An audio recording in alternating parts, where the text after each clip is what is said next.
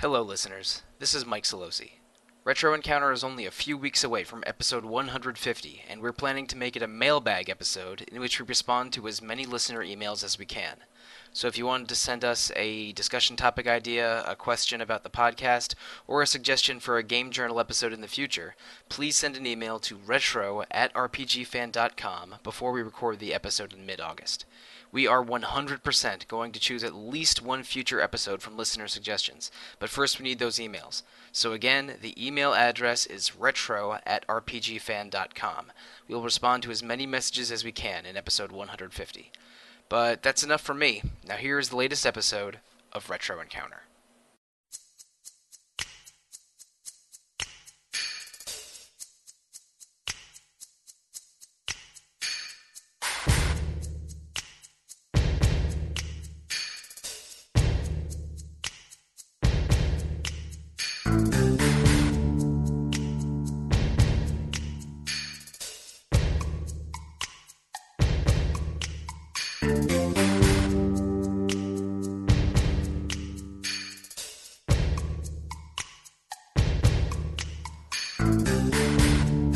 Welcome to episode 148 of Retro Encounter, RPG Fans Weekly Podcast. I'm Mike Solosi and I'm your host for today.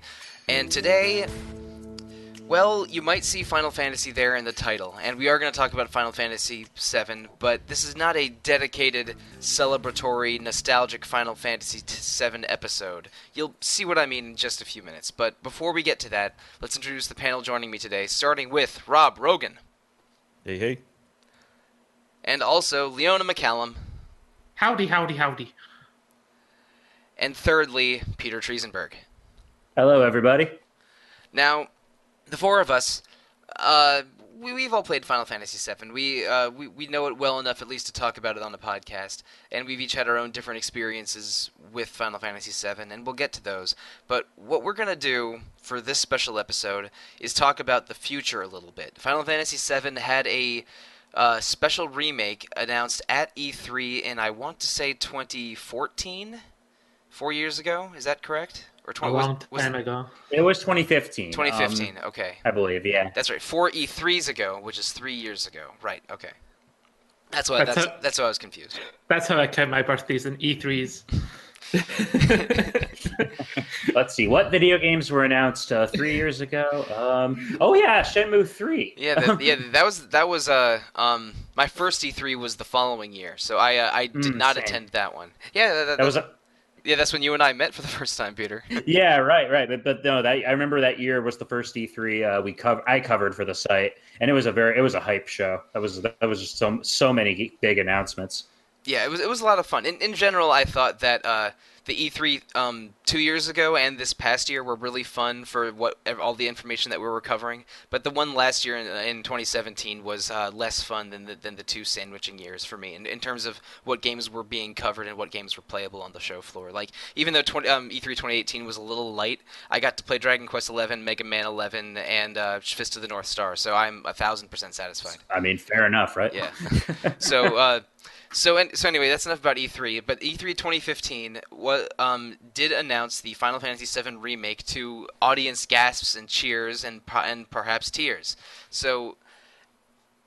It, its de- its development, or I, I, maybe I shouldn't say development. Um, the announcements surrounding its development have been, uh, up and down. Up- up and down. I don't. I don't want to say concerning. I don't want to throw a negative adjective on it. But there's been a lot to talk about with the Final Fantasy remake versus everything that we know and love about Final Fantasy VII. So that's what today's episode is. We are going to discuss our hopes and fears and wants and concerns about the Final Fantasy VII remake. So, uh, uh, gentlemen and lady, I think we should just talk about what what Final Fantasy VII means to each of us briefly, like like uh, when we played it, how much we like it, uh, and and our overall thoughts about it. But but the whole episode's not going to be about this, so let's all try to be a little brief. Um, starting with you, Peter. Uh, what's your basic personal history with Final Fantasy VII, and uh, and how how much do you like it? Just you know, general, general terms. Um, well, uh, as far as personal history goes, um, this is actually kind of a funny story. I first played Final Fantasy VII at a school science fair. Weirdly enough, Um, eh, they had um at Science Olympiad. It was an event that uh, Grand nearby uh, Grand Valley State University held. They had a break room where you could rent out video games for a set amount of time um, in between events. Um, so they'd have a bunch of consoles set up, uh, PS1s and PS2s mostly, um, and a list of games that they had behind the counter, and you could go in and borrow them for a set amount of time and play them. And I actually, and I ended, that's when I actually when I ended up playing through the beginning of Final Fantasy VII, um, up till about the end of the bombing mission uh, when I had to leave. I just, I that was my first time playing the game. Um, I was So like, I was an element. That was that was solid 25 or 30 minutes, right? Yeah, it was. I mean, it was just, just a half hour. I was just taking a break, waiting for a friend to show up, um, so we could go to their event. Hmm. Um, and yeah, so that was a lot of fun, and the game stuck out in my mind. I don't, I don't think I didn't even know what it was at the time. I recognized the name Final Fantasy. Um, I was like, I was really young at the time, um, and I recognized, and I played it. And I'm like, oh, it's a turn-based game. Uh, RPG wasn't really in my vocabulary at the time, but I knew Pokemon, so um, so I I kind of had a basic grasp of what to do. Um, I, I liked that the guy's name was Cloud. I thought that was cool. Um, and uh, and then it was ages later that I actually like kind of became more of a Final Fantasy fan. Uh, went out and got the game. I, I think I actually played it in earnest um, through PlayStation Network a while later. Oh wow, And- that is a while there.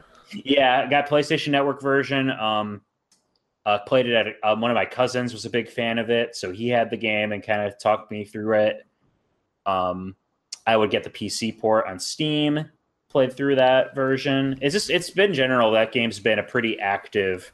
Like I've played through it a couple times. Um, got really into the compilation when I was first when that was all coming out.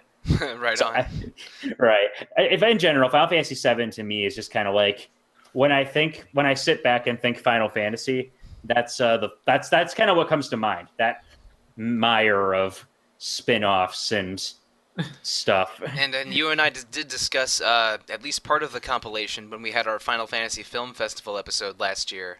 Uh, you you and I suffered through three Final Fantasy movies, including FF7 Advent Children. And I think we Sure walked. Thing. I think we walked away from that uh, feeling that Advent Children was the best of a bad bunch. we Um. basically yes, if, me- if the memory most Final serves. Fantasy, at least. yeah, it's like well, at least at least I reckon I know some of what's going on here. Well, that's cool. Um, uh, Rob, your turn. Uh, basically, what is your personal history with Final Fantasy VII, the original? So, um, well, I remember getting. It. I got it on Christmas in nineteen in nineteen ninety seven. I was about thirteen or fourteen years old, uh, and and kind of like kind of like Peter, it, I hadn't really played RPGs, um, let alone J you know JRPGs, JRPGs, turn based uh, RPGs up to that point. So it was kind of new for me, right? Um, but I do remember I did give it a shot. Um, I got as far as uh, I think Cosmo Canyon. I think the boss uh, Cosmo Canyon, and I remember being stuck on that boss. Mm. I actually put it down Oh, for, the, for the, the, the ghost of the Gi tribe leader thing. yeah. yeah, yeah, yeah, Right. yeah. Um, so I remember putting it down for a few months, but for whatever reason, I came back to it a couple months after that. Um, did did whatever I needed to do. I got past that, and and once I once I passed that threshold, just completely obsessed with it. Like, staying up late, um, l- late long nights playing through it. Um, and really, it, it it acted as as the catalyst to getting me uh, to fall in love with the JRPG genre. Right. Um, Yeah. consider it my first or my favorite game. Uh, probably up my fa- favorite RPG up to this day, I guess. Um, oh, all right. a- as I, yeah, as I'm getting as I'm getting older, I'm finding I'm labeling th- things uh, as my favorite less and less. You know, I just I just kind of like things, right? So, um, but if I had to say any one video game was my favorite, probably still until this day, uh, it would be Final Fantasy VII. Um, even if I hadn't actually played it in a, in a few years now.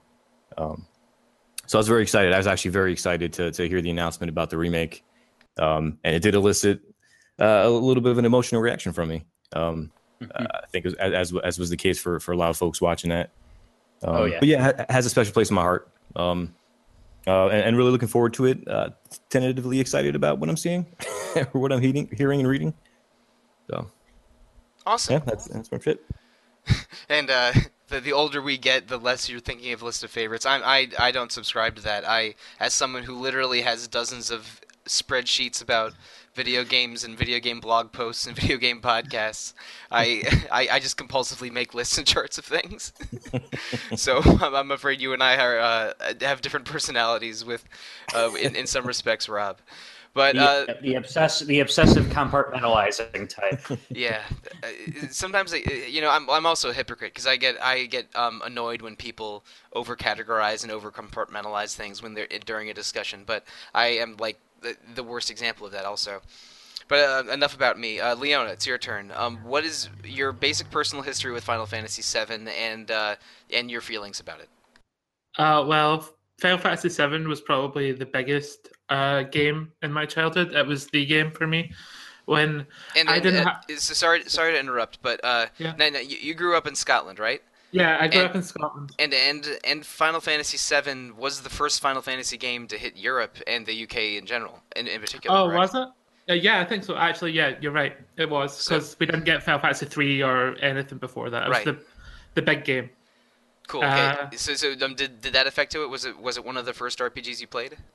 Yeah, it was the first like RPG, maybe even video game that I had played. Oh wow! All right. Yeah. Continue, please.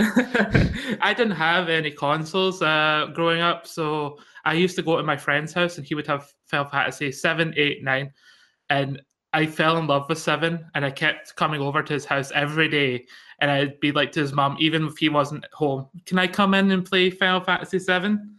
And she'd be like, oh, "Okay, come in," and then I'd go to his room and I'd play Final Fantasy seven. so it was it was a huge deal for me. It was like the the biggest uh, joy I had as a little kid. So it was very special to me, very important growing up. And then eventually, I loved it so much that um, he, g- my friend, gave me his copy of Final Fantasy VII, which I still have to this day. Awesome. That's nice.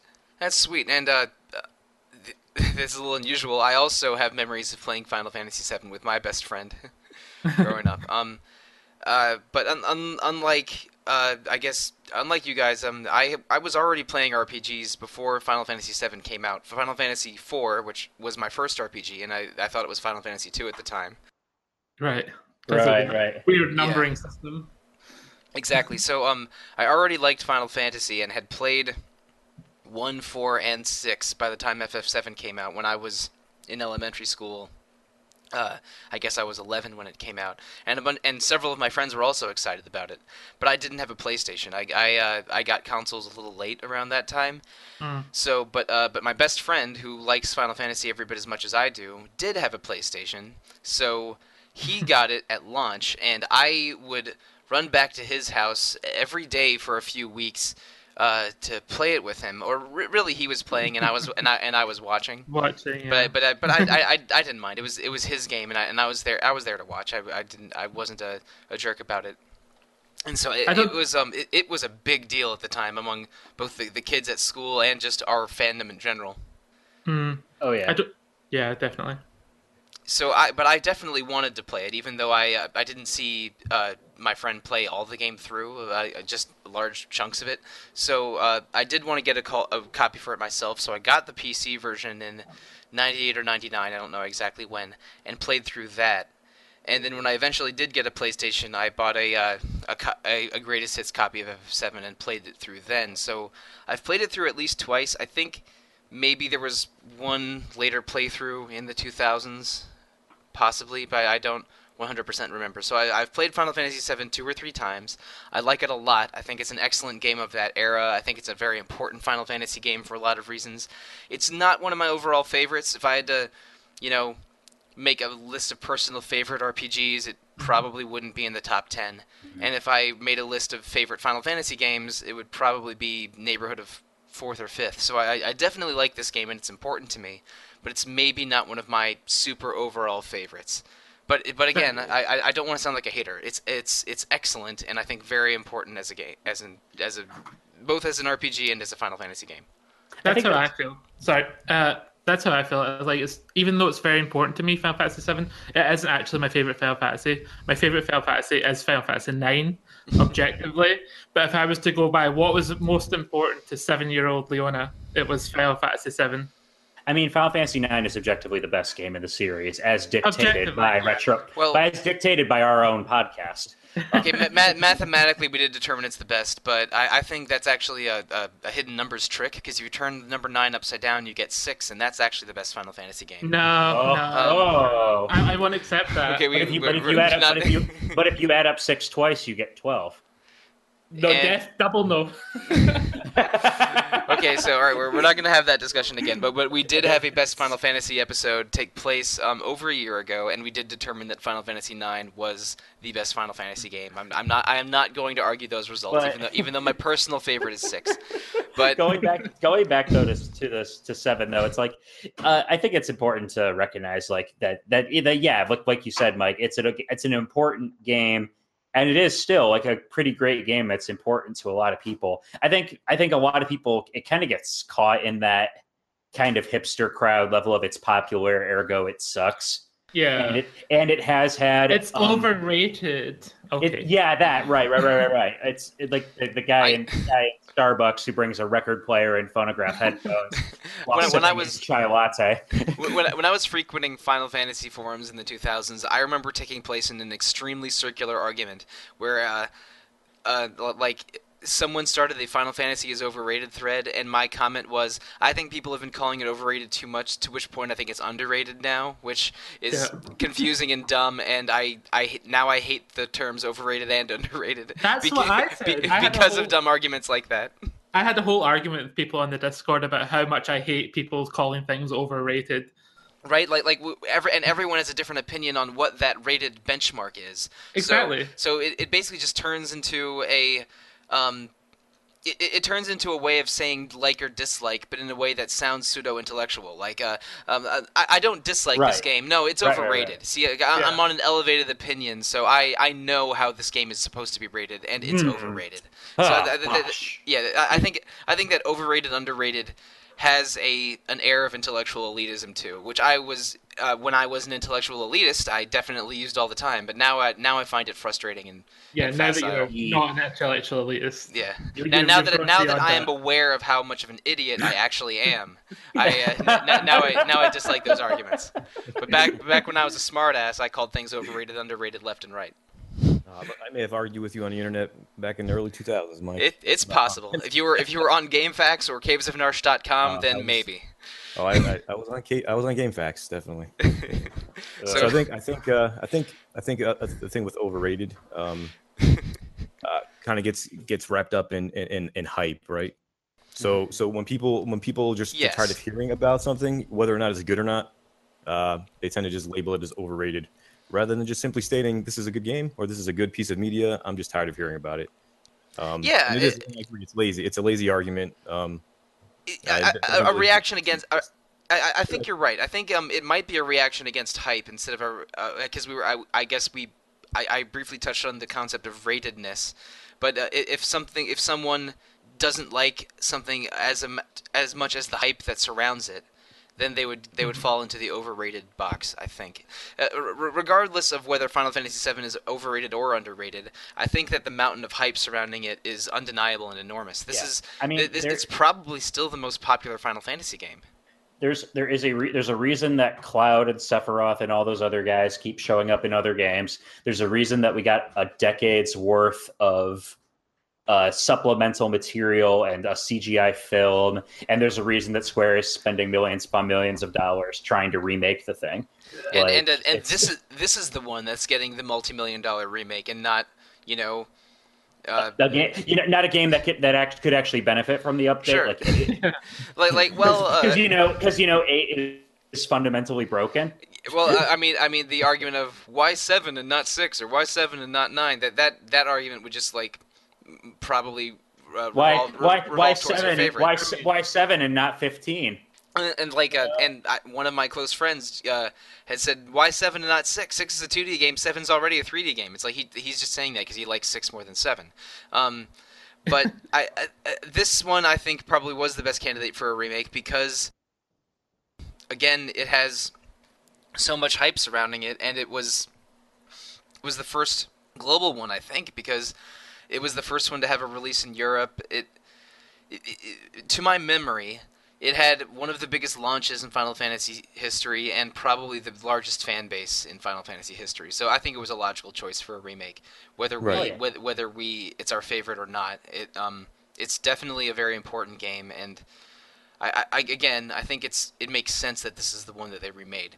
So, uh, moving on a little bit, uh, let's talk about the news surrounding the remake, what we know. Now, uh, we're recording this in late July uh, 2018, and, and uh, this is posting for another few weeks. But uh, it, Final Fantasy VII's remake did not have a lot of information revealed at E E3 2018. It was a perhaps a conspicuous absence from that conference, Mhm. which is unusual because it was announced at E3 uh, three years earlier. But It's why, it's why we held off recording this until July. yeah, yeah, we- had been talking about recording this for a few months, but uh, um, but we said decided, oh, you know what? There might be some Final Fantasy VII news at E3, so let's wait until we get that before we talk about it. And uh, and and unusually there wasn't any. And uh, uh, Nomura and his or members of the of the remakes development team did have a few sort of low key announcements following uh, the conference. Where they said, Yeah, "Oh, it's being it's being worked on, but it's it has run into some development issues." The one that surprised me, maybe this is old information, but I think I, I read it for the first time uh, um, within the past month or so, that uh, it was being developed by a separate studio, but then they scrapped Yeah. most of the work That that, is studio did. that is that is old information. That is old information. Um, okay. Uh, so what happened was is that when the game was announced, they were outsourcing part of the development to CyberConnect 2, um, the company that made Asura's Wrath, uh, the Dot Hack games, uh, Naruto Ultimate Ninja Storm, et cetera, et cetera. Um, and that dem- that gameplay demo that they revealed the same year as the announcement, I think, that, and I think that was in December 2015. They released um, uh, the the PS4 port of FF7 and uh, that gameplay demo uh, that was from their build. Evidently, Square was not satisfied with the results, and they chose to scrap uh, the entire partnership with CyberConnect 2 and begin in-house development and end rant. Weird. Right. Yeah. I was, Yeah. I was reading today. Um, so it, it was it was kind of it was kind of weird where it was so bad that they didn't want to reuse most of it, um, but it was far enough along where they couldn't salvage it. And it was kind of a weird catch twenty two there, right? which Um, sucks. That really does yeah. kind of suck. Um, Also, it's amazing that it was that bad that Square Enix was like, can't help us. I'm just I'm typing some shade there. Oh man. I love it, Shade. I mean, I, there's also the fact too that Nomura was has been working on two major projects for the company, um, Yeah. and he even said that now that Kingdom Hearts three is just about out the door, now he's going to be devoting pretty much his full attention to the seven remake. Is he the only Um, person that works at Square Enix? Or I Like, mean, I he's- th- he's he's the, they wanted to get the original team back where possible, is from my understanding. I I don't Hmm. really have a source for that, but from the way they've described it, is that they want to be as faithful as they can, and they want to get this right. And Which, I I think mean- uh, I think Nomura or one of the other producers did announce did say that uh, they probably announced it too early. like they, they Yeah. should they, they should have been uh, they wish they had been further along during the announcement so they wouldn't run into these they, they, they maybe wouldn't have run into uh, these roadblocks as publicly as they did. Yeah, we talked about that, this on Slack a lot, but um, s- I think Square has a tendency to announce things at the conceptual stage, um, not so much as a this is ready to we we not even like like like the versus thirteen to fifteen thing. You know, Mm. they announce things as concepts, and then When well, okay. To be fair, they did the opposite of that for Octopath Traveler because I mean, Yeah, uh, sure, sure, Octopath, sure. yeah, Octopath Traveler is a Square Enix game with Square Enix producers, and they announced it less than a year of its re- uh, before its release, and its release has been, I would say, fairly positive. So, uh, um, Yeah. g- g- good we'll on, th- yeah, g- good, good on them for doing Octopath a, Traveler too. yeah, good on them for Yeah. timing that that announcement well, but uh, but uh, but the timing for um, uh, both I guess both Kingdom Hearts three and Final Fantasy VII's remake has been uh, a little bit uh, less good since the, those have been sort of in the public space now for a long time prior uh, to, Mhm. prior to coming out and.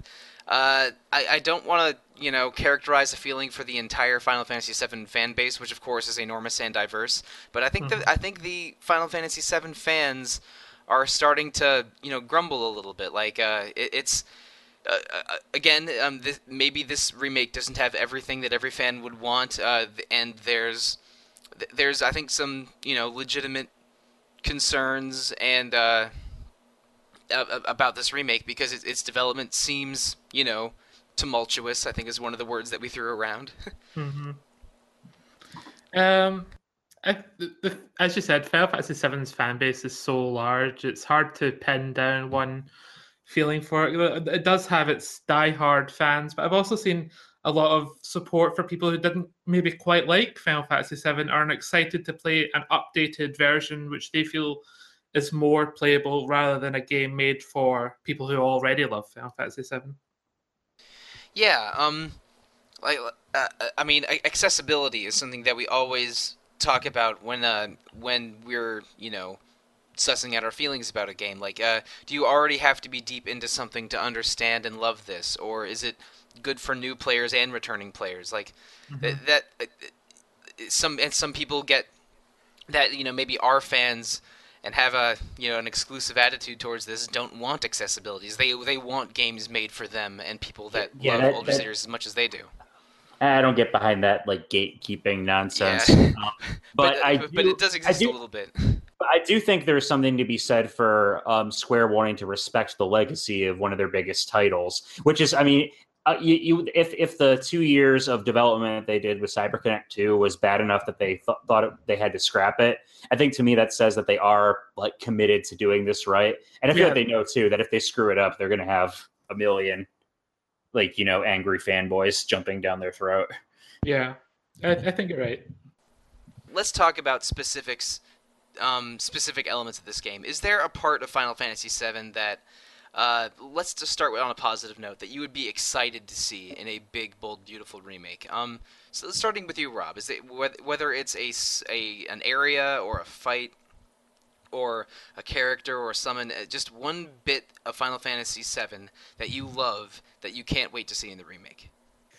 Well, generally speaking, um, well, first let me back up. So I was reading a, a few of the um, remarks made by Nomura and, and, and the team today uh, that were made recently about what, what they're what they're trying to do with the remake, right? Um, and what really uh, piqued my interest was um, you mentioned that they were focusing on opening the game up, um, opening areas of the game up to players that weren't originally open to players in the original. Um, so I took that to mean parts of the map that uh, players just weren't allowed to go, uh, whether that was for story reasons or for design reasons. Hmm, okay. Uh, very very interested to see where where, where that goes. Um, and in, in, addition to that, the uh, uh, the lore piece, right? So now now we're now they're working um, uh, they're working with hindsight, right? So after their whole world of Final Fantasy or whatever um, debacle that that was over the years, um, now Com- they have compilation the, of Final Fantasy Seven or Fantasy uh, 7, yeah. um, or Fabula Nova Crystallis, or any of these, any of the world building attempts that they've made uh, to various degrees of success. um, but now that they have the the benefit of of kind of building up that lore just a little bit more, um, how they're going to work that into uh, the story um, in a remake, mm-hmm. right? So so bringing in um, characters like Zack uh, into the story just a little bit more intimately, right? Um, mm-hmm. yeah. Maybe new maybe new story sequences, uh, maybe fixing some things that are a bit nonsensical and don't make any sense, right? So uh, I'm interested yeah. to see how they tie all that in. Like a Rude, like Rude being alive um, in the sequels, even though the game due to a translate due to an admitted translation error uh, makes it seem like he died. Um, like that. There's there are some things from seven, the original seven, that uh, could use an update. And, uh, yeah. and, and talking about Zack, um, in the original Final Fantasy VII, his death scene is basically just two sh- soldiers shooting him and him falling over. But in yeah, uh, in, in Final Fantasy VII Crisis Core, his death scene is an unbelievably dramatic last stand with him fighting th- hundreds of soldiers.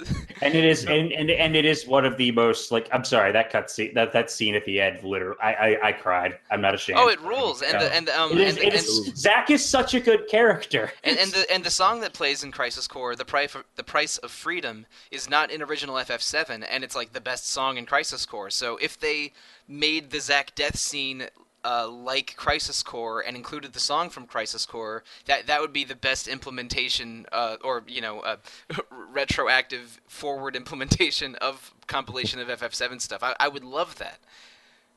That's that's honestly what I want to see. Um, even even though the compilation the compilation has its fair share of issues, and uh, there there and a lot of it like the Advent Children's dumb, Dirge of Cerberus is dumb, but Crisis Core is I- really good.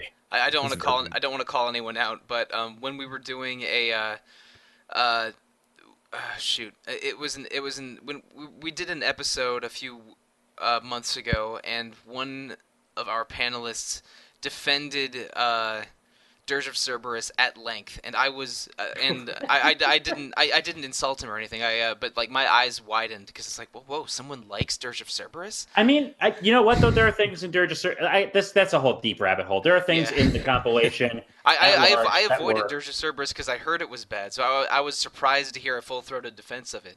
I don't think it's a. I, I don't like it as a game, as a story. Ex, as a story though, it's it's it, there are worse. But I- do, you, I- do you think bits and, and pieces of Dirge of Cerberus could sneak their way into the FF7 remake? Because I, I don't know. Oh, I don't know. I don't know enough about it to really. Oh, they have a oh they on it. absolutely oh they absolutely could. Um, they talk about uh, Rob. You were talking about um areas in the universe that weren't accessible. Uh, a big part of Dirge of Cerberus is getting into um Deepground and a whole bunch of rejected Shinra experiments that kind of formed their own society. Oh Um, damn! So so like some like like some X Men Morlocks. basically um and like and, and Awesome. then it gets more and, and then and then the game gets more into vincent and hojo's backstory um my my point is really that there's a lot of world building and little things in the compilation that are actually pretty good and i think could actually be used to enrich um the remake um if they go down that route i think it would be very good to see that Agreed. Yeah. Um. th- There's a lot that they could draw from that isn't from the text of Final Fantasy VII that would make sense for inclusion in the remake, but again, like like uh, yeah, uh expanding Zack's role and uh, or going deeper into the Turk slash Shinra slash Vincent backstory would make a lot of sense. And I, and I just would like more Turks in general. I thought uh, one thing that really um, jumped out at me about the first uh, the first time I played Final Fantasy VII was you know replacing the idea of an evil empire with an evil company and having the sort of the the knights quote unquote of the evil empire quote unquote being people in the suits and sunglasses struck me as extremely cool and forward thinking in in 1997. But uh, so like if we um, I, I- I thought I liked the characters of Reno, Rude, Elena, and Tseng so much. I, I, I want to see the scene that like uh, Reno's first appearance with that Turks theme playing uh, in the remake a lot. Like if they make the Turks cool again instead of the like goofballs that they are in Advent Children, I would I would like that very very much. They were I always think- kind. They were always kind of goofballs, though. But they, I, I don't know. They, they seemed more aloof and cruel in Final Fantasy VII, and they just went full goofball from the beginning in in Advent that- Children.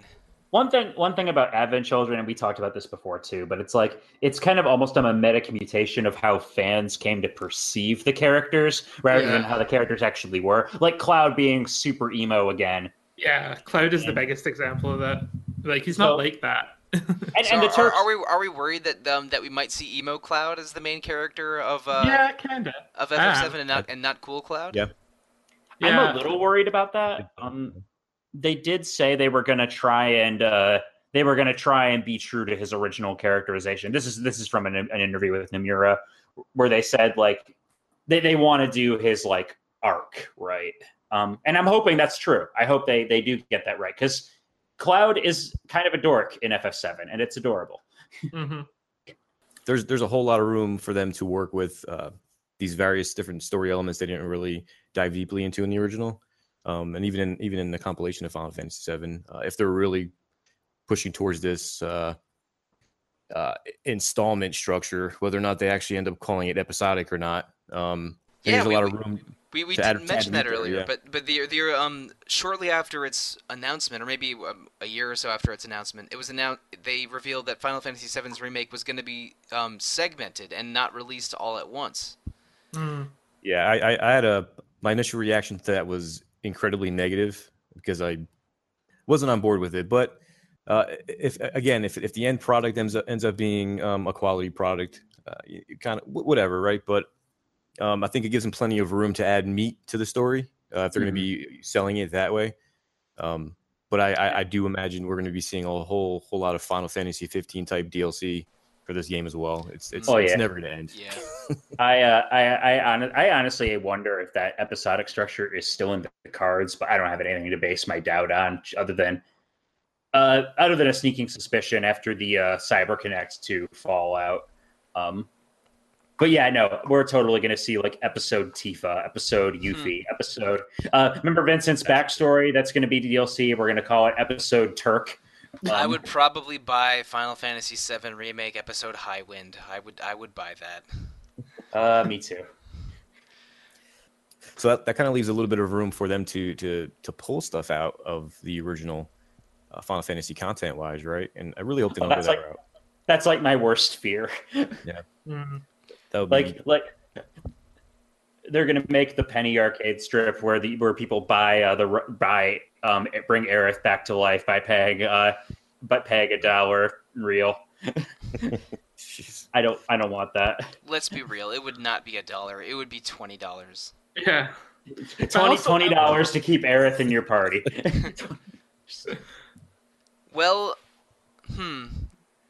Y- yeah, I, I, I think that DLC is inevitable, but what is DLC? I think would be the bigger question. If there was a, uh, if they take a segment of the game that was in the original Final Fantasy VII, and then they make it only available D- via DLC, people will riot, or if not riot, people will be, will be very upset online about, Yeah. it. Like it's uh, it, it, but if it, if it truly is side content or new content, then I think people will still be upset because n- no one's ever happy online on on video game spheres. But they but it, Nope. it, it will be a little more accepted if it is new content or something that was not explicitly in final in original Final Fantasy VII. So it's but th- that's mm. gonna be so weird. I, I think DLC is inevitable. I, I don't think anyone's denying that. But what they make DLC will be of keen interest to people. And I wonder I wonder how closely tied to uh, any any further development troubles they have. Um, just how, how deeply tied into that this DLC potential DLC will be and, and, and the end state of, of the retail game. Yeah. Yeah. You mean you mean like fifteen again? Yeah. It's- it- I hate to keep bringing that up. but That is the go-to example of we didn't have time to finish this, so here is all the stuff we had to cut. Final Fantasy 15 was RPG Fans Game of the Year in 2016. It is currently 2018, and they are not done releasing bits and pieces of Final Fantasy 15. And they won't be in 2019 either. That that was just a lot of numbers in the teens in a row. So we, we- I hope I didn't mix any of them up. but yeah, Final Fantasy 7. I I think. Uh, I I don't want to compare it directly to Final Fantasy 15, but FF15 is the most recent example that we have of a massive budget Final Fantasy project by Square Enix, and uh, I, I'm I, again I hesitate to say it might be what FF7 remake looks like, but do, do we think that's possible that it, it comes out of the gate feeling incomplete and it uh, and it takes them years to properly complete it is that do, do we think that will happen or or might happen I like to think not. I like, I like to. I want to give them the benefit of the doubt that way. Uh, not that it won't. It'll be incomplete if they're going to do it episodic. I, I want the episodes to be complete, like up to a certain point in the game. That's where it stops, and I want it to be a complete game, and then episode two also a complete game. If that's how they're going to do it, uh, I'd hate to feel like Final Fantasy 15, where things are patched in that should have been there from the beginning. Yeah, I'd, I'd like to think, for now, I'd like to think that they, they've learned um, some major lessons from Final Fantasy 15, uh, from that whole development process fiasco um, Mm. and post release, post release stuff. Uh, so, so, so, so as of right now, uh, even with some of the troubles that have come come to light, um, I'm still willing to give the benefit of the doubt, um, only because we really don't have much information to go off of at this point. I believe that they are going to be, like I said, they, I think they only have one shot at this. I think that they know that if they screw it up, people are going to be mad. And this is one of their probably argue. One could make an argument that this is their highest profile title ever. Um, they don't want to screw that up, and I think they're going to be giving it the attention that it deserves during development. Now, whether or not that all pans out, uh, we'll see. Um, I know that when they first announced it and when they were showing it off, they showed action combat, um, uh, stuff that looked kind of like 15. I Mhm. honestly hope they don't go that route. Um, and maybe it's just naive of me for hoping they would, because I think what a lot of people want is just they want the base game, but with the graphical update and uh, some nods to the compilation. Um, Right. I would, I would, I would like that, but you know, if they are gonna action game it up, like I, I want to have more control over my party members than what 15 offered, for instance. Like, yeah, seven is about your party. You know, these are all iconic characters in their own right.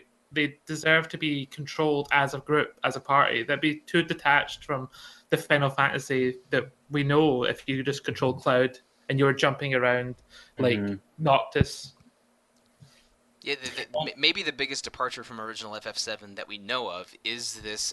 Um, it's going to be an action-oriented battle system and not turn-based. Now, that's not necessarily a negative. There's been a lot of good RPGs by Square Enix and others that are, you know, have big, beautiful worlds and action battle systems that feel satisfying. But yeah, uh, we want to be able to control each character individually because, like Leona said, these are iconic characters, and to only control Cloud would be a disappointment. And uh, correct me if I'm wrong, I don't think we've seen Red 13 or Cait Sith in in their remake No. look yet. And uh, I, I bring up those two specifically because they're the uh, I would say the most different silhouettes of the or, Mhm. uh, or the most unique silhouettes of this group. The And- most cartoony. Like Yeah. they're very cartoon, and the style they're going for, from what we've seen, is very hyper realistic. Is uh, so it'd be odd to see Cait Sith with his giant Moogle.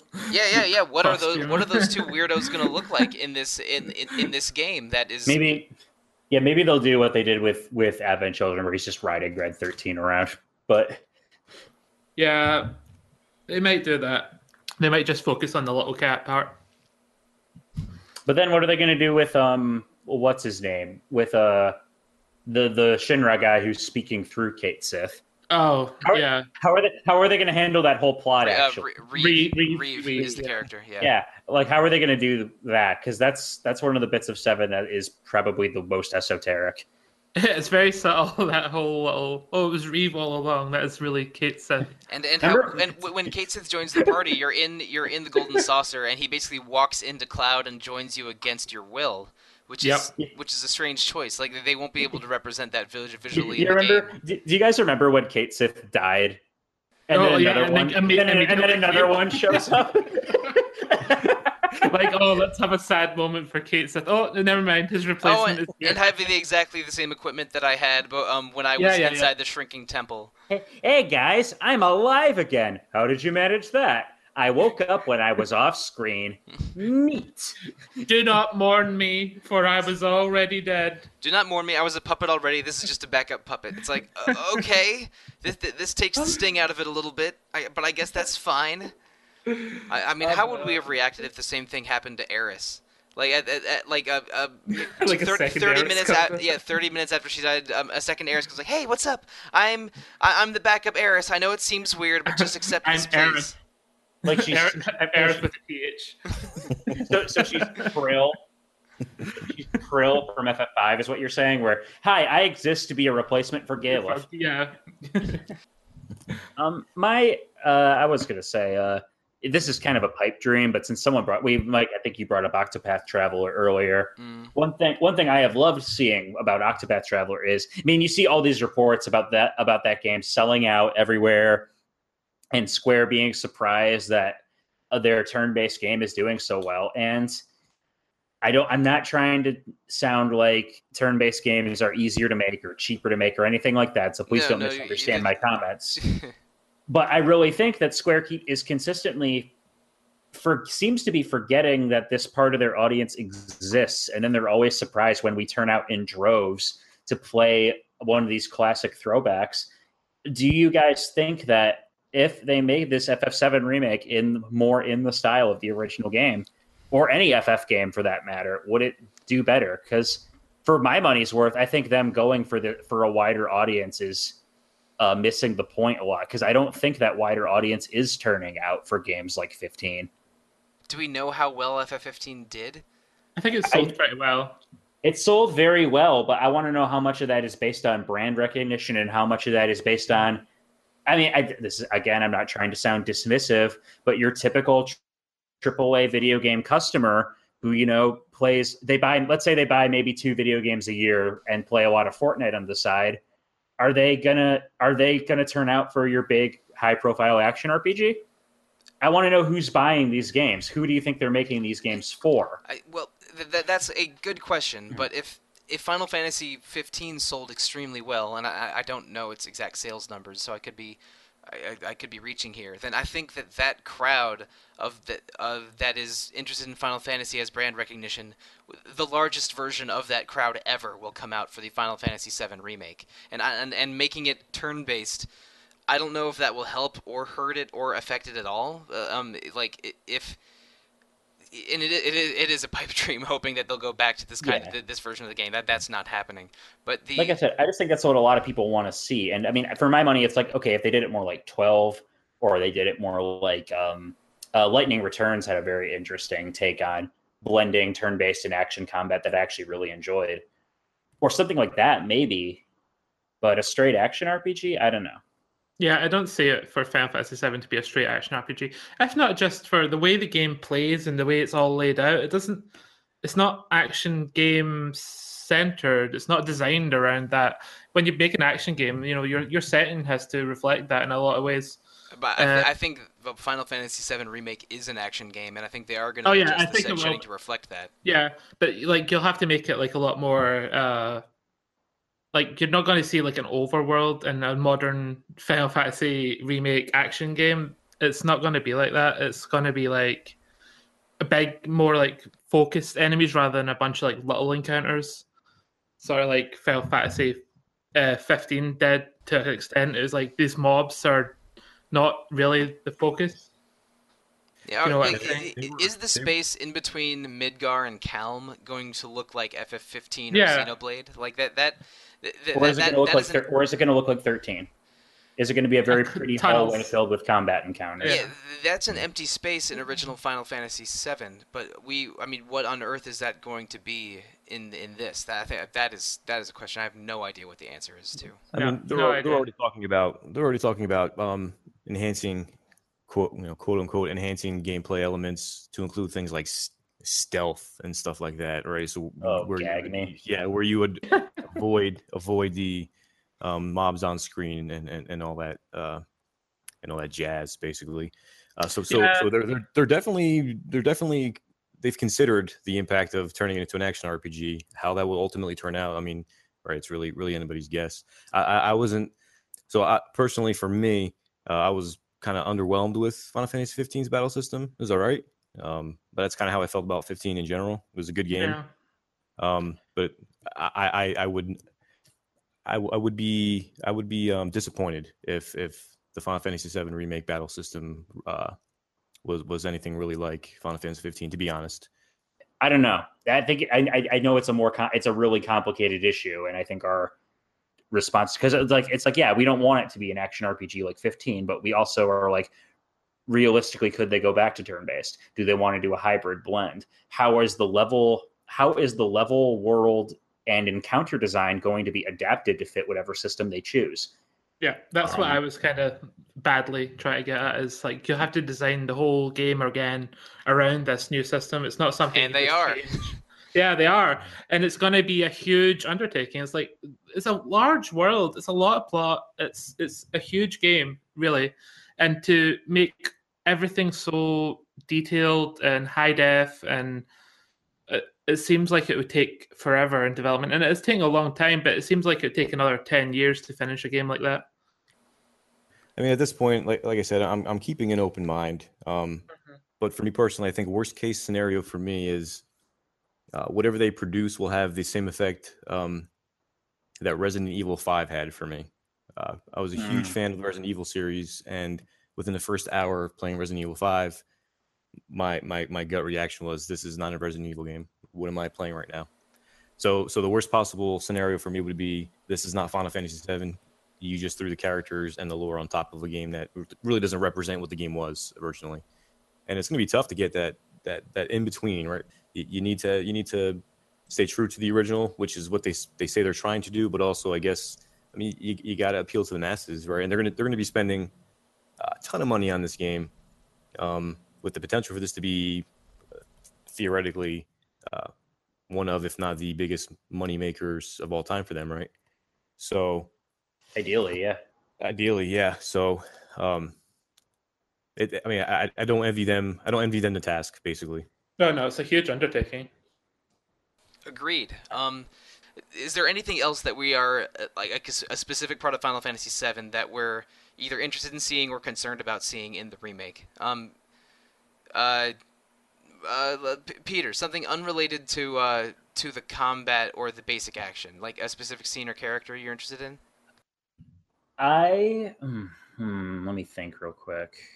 I am actually really curious. One thing I've been very curious about is how how they would implement the weapons, the super bosses.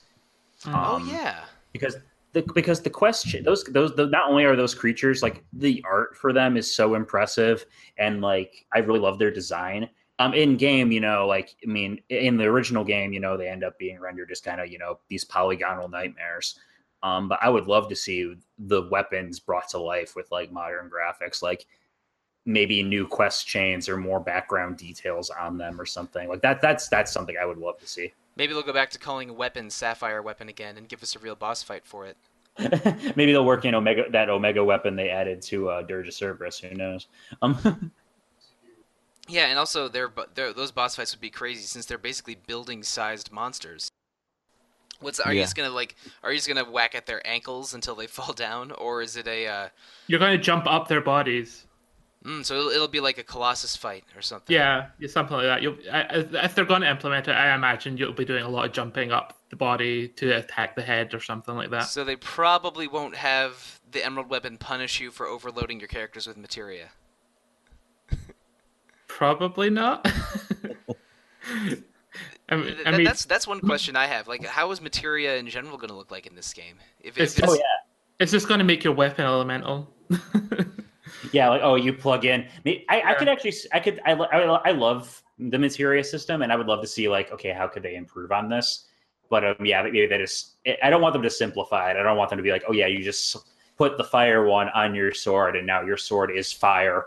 Um, I think a, a loadout system could work. Like maybe, uh, maybe you can't have 16 materia equipped like you could in the old in the old days, but maybe you have like eight button layouts and you load them out with uh-huh. eight materia and now if, each one can uh, is you know mapped to a different button like like, like a loadout in a uh, uh, even in Diablo 3 yeah that could be cool or they maybe um, they work it in like um kind of like how the paradigm system worked in 13 um where like you can switch between them on the fly so mm-hmm. like maybe you have an elemental loadout of one type and then you can switch to a physical attacking focused loadout um is and I, am curious if they'll still have it be tied to skill progression or not. Too again, that's a that's right. a hypothetical, but uh, that's a hypothetical depending on how the combat works. You know, um, but is there now? Um, hmm, Rob, is there a favorite summon that you have in Final Fantasy VII that you can't wait to see in the remake?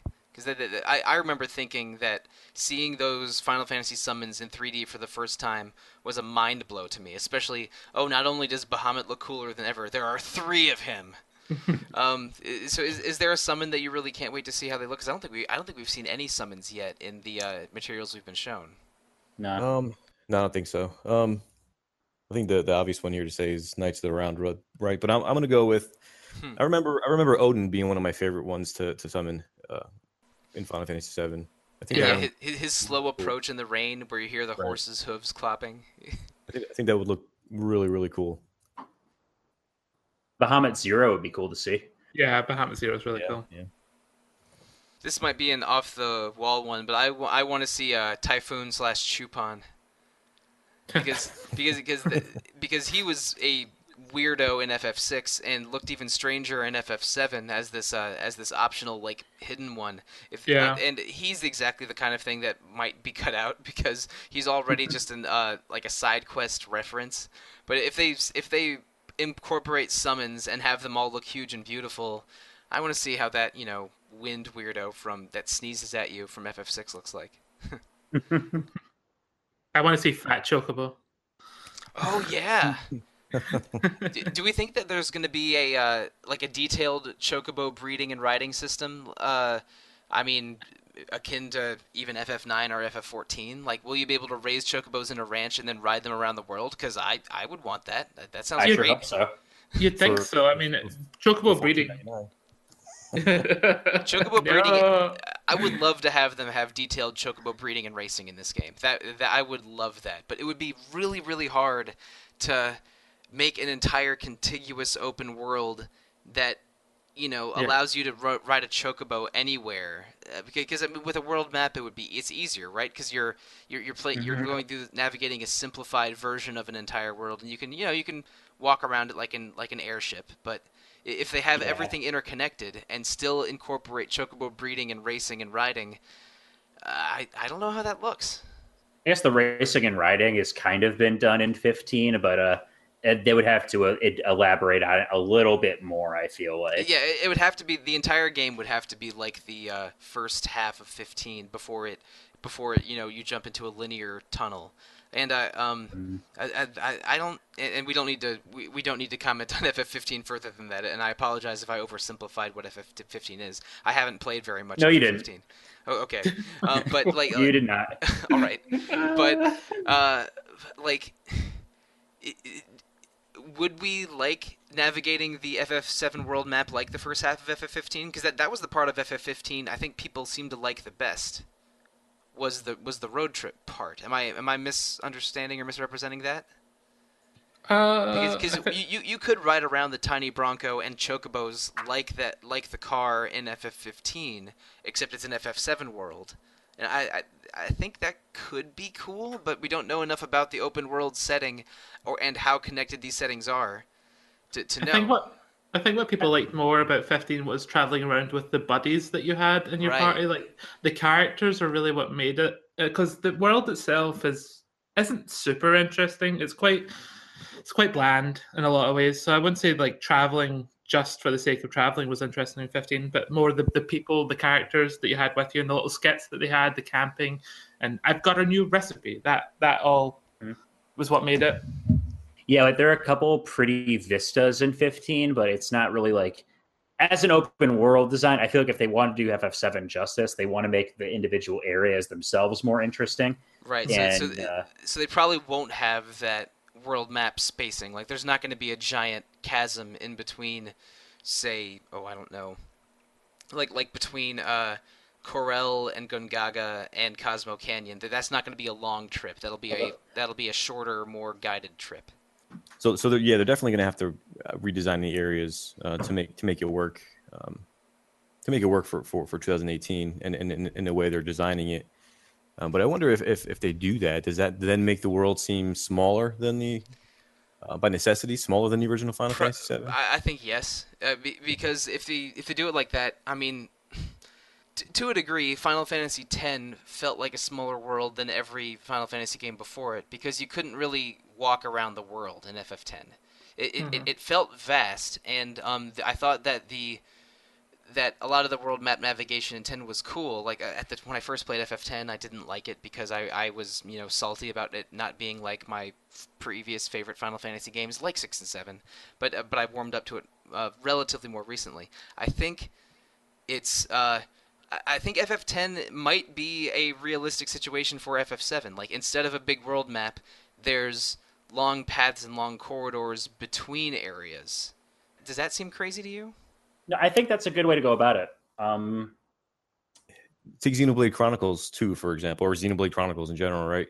Um, you can make you can make the world if you design it well, you can make it feel large scale, right? and, and still segmented, yeah. But and still segmented. But will they? Are they able to do that with Final Fantasy VII, where, as you say, the spots in between locations are just there, there's nothing there, right? They're just kind of get from point A to point B. There, there's really nothing there to to um, to design around. So they'll, they'll have to work it out for him in that case. Yeah, honestly, I think 10 or 12 is the best model to follow if they're going to do that. Because 10, um, as opposed to 13's version of linearity, 10 does a lot of good little tricks and area gimmicks and just a bunch of ways to make it seem like you're exploring a world to kind of mask the linearity, even if you are just you know you are running down a very pretty hallway. But at least it's a very pretty hallway with stuff to do. Yeah, I, I, I think I, I'm not sure if FF7 remake will be a, an open world more like 15 or a you know segmented open world, quote unquote open world like FF10 or, or 12. But I, I think that 10-12 approach might might be sensible. Uh, and, and and if they if they again like you said Peter if they make it dense enough and interesting enough then people will accept it. But I, I I, I don't know if they'll be able to recreate that feeling of uh, of a world map in FF7 because it, it's mm, that, that, that, that's a challenge. I, that's weird to think about. We'll end up riding Cloud's motorbike all the way. Hmm. it's just going to be like a. Now that's road. a mini game I want to see in this remake. The, oh yeah, the, the, the- hack and the- slash. yeah, the, the motorbike game. motorcycle. I think when I I, was a when I was a kid, I wanted a game that was all that because that, uh, between that and the snowboarding and the submarine, the, the motorcycle was the coolest of them. yeah. But they, ma- they made that and it sucked. The mobile game. Uh, a mobile Final Fantasy uh, mini game sucking? No, never. I, I don't believe you. Well, hmm.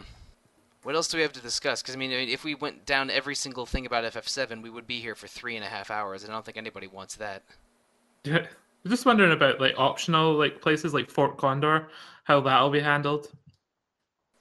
Yeah, like Fort Condor. Will they make Wutai a mandatory part of this of the game? Because Yeah, no, you can go there earlier and you can visit Wutai earlier than the plot, and then you have this whole sort of skit with Yuffie and stuff. But yeah, I feel like they pretty much have to make Vincent and Yuffie um, more integral to the plot because Yeah. um, they're I they're missable. They're missable in seven, but they're so important to the extended canon, Yeah, quote unquote. Yeah. Mhm. yeah, recording either of them is actually a little complicated in FF7. Um, so it's uh, uh, I, I think they would have to incorporate them more into the main plot. I, I think uh, um, I, I think that would be welcome. Um, I, I wouldn't mind seeing that, but I'm curious as to how they would do it and and how deep they go into Vincent's backstory and the Wutai side quest, if at all. Like like if they include Vincent and Yuf- in Yuffie, they would have to include Vincent's background cutscenes and maybe even Dirge of Cerberus stuff, and they would have to include Wutai. Am I am I crazy for thinking that? No, I don't think so. No, I, I agree with you. Yeah. and the the the, the, ga- the game of death style side quest in Wutai where you have to go up each uh, floor of the tower. I, I want to see that in the remake. that that's dope as hell. Well, that just feeds into your battle tournament love. Yeah, no, no, it's, it is 100% attached to my love of battle tournaments and shonen manga and 1970s martial arts movies. I, I just made a Game of Mhm. Death re- reference 20 seconds ago. uh, the gold saucer would be cool to see if they actually if they do that. Um, Yeah, uh, the the gold saucer is awesome in FF14, and if they bring back the FF7 version of the saucer, I yeah, bring it. uh, but the question is, uh, is it going to be like the FF14 gold saucer, and are they going to bring back? Uh, are they gonna, are they going to add a card game to FF7? Oh gee. Because tri- triple triad's pretty good in FF14. So, uh, one thing that we talked about before we started recording and haven't brought up yet is uh, Wall Market, the the cloud infiltrating Don Corneo's uh, uh, Don Corneo's mansion dressed as a woman. Yep. Uh, which, which you know that whole side quest is loaded. You uh, you you have to go and get the right drink from a vending machine. You end up in a squats competition at a gym, and famously, perhaps most famously, uh, visit a joint called the Honeybee Inn. Uh, how much of that do we think is going to make it into the Final Fantasy VII remake? I think a lot of it will make it in. I don't think the Honeybee Inn will win. I, I think the cross dressing will make it in because it's a fan favorite sort of side quest. It's like uh, what a lot of people think about when they think about Final Fantasy Seven is I, the I, cloud like- I, cross I, dressing. I like the very demure way Cloud runs when he's uh, when he's dressed Oh, as a woman. His hands clasped in front of him. Oh, I must run this way now. I am a woman. yeah, I, don't. think they've actually already stated they were going to include that. Actually, Right.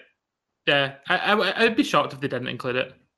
Like, even though you know maybe like today's political climate, people might view it as offensive. I don't think it's offensive, but some people might. Uh, I think they I- need to try. Sorry, no, sorry, go on. I I just they should probably tread a little delicately when it comes to the bathhouse. I'm a little bit more concerned about how they're portraying Don Corneo because he's he's horrible. Yeah, I Uh, think I think I think there are a few things they can handle a little better um, for today's gamer, and I think they will. I mean, Yeah. I, I think I think um, that, that the whole cross dressing bit is is definitely part of uh, the, the Final Fantasy VII DNA, I guess. Right? You, Yeah. What what what what what fans remember, but I do think um, the uh, the Honeybee Inn piece. I think that I mean that could be completely cut out of it, to be honest, and still you you wouldn't lose anything from that whole entire. Well, I um, mean, it would still people would quest. still view it as cut content and be upset about it, even though it's even though it's uh, you know it's ludicrous already on its own. This, Um, uh, Yeah. true. That's that's true. That's that's true. I don't, I don't Um, think I would miss it necessarily, but it, it would be it's it's challenging to implement it. If they do choose to implement it, I'm very interested to see it. It's so weird. Like the horrible homosexuality in Final Fantasy VII and the Honeybee Inn part is so weird. Is growing up, you know, before I came out as transgender, I've identified as a gay boy, and seeing gay not coded characters as horrible as the presentation was it was like oh like gay characters in a game but it's so hard to balance whether like that's acceptable to have in a game these days like I mean, I mean, we, there there's homophobic scenes in uh, in Japanese RPGs as recently as oh yeah this year. So like I, I don't I don't want to I, I don't want to mischaracterize like all of Japanese RPGs is homophobic, but uh, like th- some some scenes in Final Fantasy VII were insensitive at best, transphobic or homophobic. Um, excuse Mhm. me, transphobic or homophobic at worst. And if they include all of that in the remake, um, I don't know if toning down is the right is the right phrase, but they would have to adjust it or or present it in a different way to make it acceptable. Yeah, or or would they? I mean, there's a lot. I don't think it's a big conversation happening in Japan right now. Is like the way homosexuality and transgender issues are presented in video games. I mean, it's still very much the butt of a joke in a lot of media. And Square Enix, as a Japanese company, are they going to really edit it that much to be pro, or are they just going to edit the whole thing out? It's um, it's honestly the same with uh, the dating mini game at the Gold Saucer, where um, uh, where, where Barrett can end up because Barrett being the date, if you screw up the conversations with the ladies, is a is meant to be the butt of a joke, and it's not a it's not a funny joke. It's Yeah. I, I so that's the thing. That's another thing where it's like, are they going to keep that? Are they going to lose it? Is Barrett not going to be an option anymore? Um, or can Barrett, or are they going to change it so it's like, okay, no, this is totally cool. Maybe Cloud, maybe this is a form of player expression, and Cloud is maybe Cloud can choose Barrett as a partner. I don't know. That's I, that's what I'd like to see. I'd like to see that. but Can we recruit Vincent earlier so he can be one of the options? No, it's Barrett or nothing. Okay, cool. Uh, I'm I'm cool with that. That, that's that'll be an interesting question to see. I think I think people will be racing to that date to figure it out, figure out what it's like when the remake eventually does come out, which might be 2023. I don't know. Uh, but the, the one thing that I'm the sho- I'm the most shocked about uh, in this in this discussion is that we've gone this far without really mentioning Sephiroth. Oh yeah. Oh crap. Like I, Um, un- unless unless someone you know talked about him for 15 minutes and I zoned out, which is which is possible. I'm I'm a little tired right now. uh, but uh, again, I think Sephiroth is a very important part of FF7. He's been so present and around for 20 years that I'm sure all of us have our different thoughts about him. But in original FF7, you don't even see what he looks like until the flashback scenes in Kalm. So Yeah. he, he's almost like a Jaws figure. I think I, I think I might have used that analogy in other podcasts. But uh, you see his destruction and what he's capable of, and you know his name in the first part of the game in Midgar, and uh, and because you see the aftermath of his of his bloody murder spree in the uh, in the Shinra office building. I, I am very excited to see Sephiroth walking into flames scene in uh, in this new engine. That I'm sure that will look awesome. But how they incorporate Sephiroth into the game, like, is he going to be that like silent, invisible antagonist at the beginning, or is he going to be present from the beginning because everyone knows who Sephiroth is and uh, by now, or is he Uh, going to be? Uh, are you still going to be sort of chasing the invisible Sephiroth, or is he going to be more present in the story? I, I really am curious about that because what, what even if your ch- feelings about Sephiroth have changed in between 1997 and now, he's a very important part of FF7. Well, I, I hope they keep it. I hope they keep it as the original because to me, to me, um, one of the best parts of the the, the story, at least early on, uh, was that sense of chasing this mysterious man in in black, right? Mhm. Um, just that just, just the chase, that air of mystery that that that surrounded this Oh, yeah. uh, this this evil doer, right? It was Um, a and I think if thrust for the main plot. It was, and, and I think if you if you, regardless of how you know how much in gaming pop culture he has appeared in the last two decades since the game's release, um, I think if you inter- introduce him early on, you, you you completely remove that. And again, to me, one of the most memorable memorable aspects of that story was was just that mysterious uh mysterious stranger, right? The, the aura, havoc and mayhem. yeah, the aura of mystery surrounding Sephiroth. Um, as you're as you're learning more about him, you're chasing him. You're relying on Cloud's kind of imperfect memory of the situation. Um, yeah, Sephiroth has kind of gone on to become this like, you know, the big time popular by shonen fantasy villain, that Final Fantasy villain that we all know and love. But there's a real air of menace and mystery to him in Seven that uh, And- I would even- like to even when you- preserved. Yeah, because you find out what Sephiroth looks like pretty early in in Count, Yeah. but he's still an invisible presence for most of the game, and it's uh, and like even when you uh, cross the swamp for the first time, you see the Zolom stuck on a stuck on a pole. It's like, oh Yeah. damn, Th- and it's also yeah and then i think they could also stand to make it a little clear how the genova cell and genova clone thing works because you have all these other cloaked figures that are like i, I don't know the tra- part of it's just the translation of the original ff7 but it's a little hard to figure out whether these guys are failed sephiroth clones or failed genova clones or Yeah. other back to the old back to the old Final Fantasy forums bit. I mean, people have been arguing about what all that means for decades, and I don't think it's totally figured out yet. I I think that they did give a hard answer from the Ultimanias, but that's another thing that there's actually the seven Ultimania is actually going to be getting an English release by the end of this year, Cool. and I'm really excited to read that. Um, yeah, they're compiling, uh, they're compiling them together, but um, they can play up the Lovecraftian angle of Genova a lot too. Yeah, having having it be sort of more alien horror and not just a you know blobby, uh, like vaguely defined Final Fantasy monster. That that that would be cool. Like um, imagine if um, Genova appearing on the boat, uh, following Junon. What if they made that like a like, an alien loose in the spaceship kind of thing? Yeah, or they they go straight up like like um what, what's what's that one? I don't even remember the name of it. It's it's in it's one of the Lovecraft stories involving a bunch of like plague rats, I think, like something like that. You could do a self-contained little spooky episode with that with one of the Genova forms. Yeah, it, it, more horror elements about what's going on with Sephiroth and Genova. I would I would welcome that. And I don't I don't even love horror stuff in games, but but um, in this case, I think it would uh, an interpretation like that would fit, and it would be. It, well, it would fit with what FF7 is, but also be different from FF7 in a, in a way that I'm in, I'm interested now. Now now I want that. Damn it, Peter, man! Now I want something that might not happen. Thanks, buddy. I mean, welcome to me. Welcome to the FF7 remake discourse, my friend. oh boy. Uh, thanks, guys, for coming together to talk about FF7 with me. I mean, there's, we, we could have made this episode three hours if we were just, you know, going through the FF7 plot points and key elements one by one. But I, I knew we couldn't do that, so we ended up be, having this be a, an open-ended, messy episode that I think had a lot of good discussion, though. So thanks so much for uh, for finally coming together to do this, because again, we we've had this thing in our planning document for multiple years, probably. Is that right, Peter? Yeah, no, I think I, I can't even remember when when I actually pitched this idea. It might have been like 2016. I don't. I don't know. I'd, I'd have to check. I'd have to check the document. Um, but that's that's a long time, and I'm glad we're able to finally make it happen.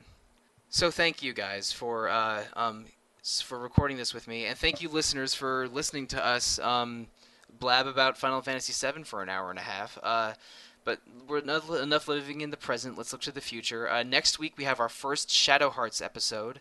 Um, uh, Shadow Hearts is the game that we uh, picked for August for Retro Encounter. So there's going to be two Shadow Hearts episode, two Shadow Hearts episodes. The first one next week, and the second one in three weeks. Because two weeks from now, that's episode 150 big milestone for the podcast, and we are making episode 150 a mailbag episode. So, listeners, please send in emails to retro at rpgfan.com. We will read as many as we can on episode 150 and uh, answer every question that is directed to us, unless it is. Um, unless it's openly hateful or hostile, we we probably will skip those.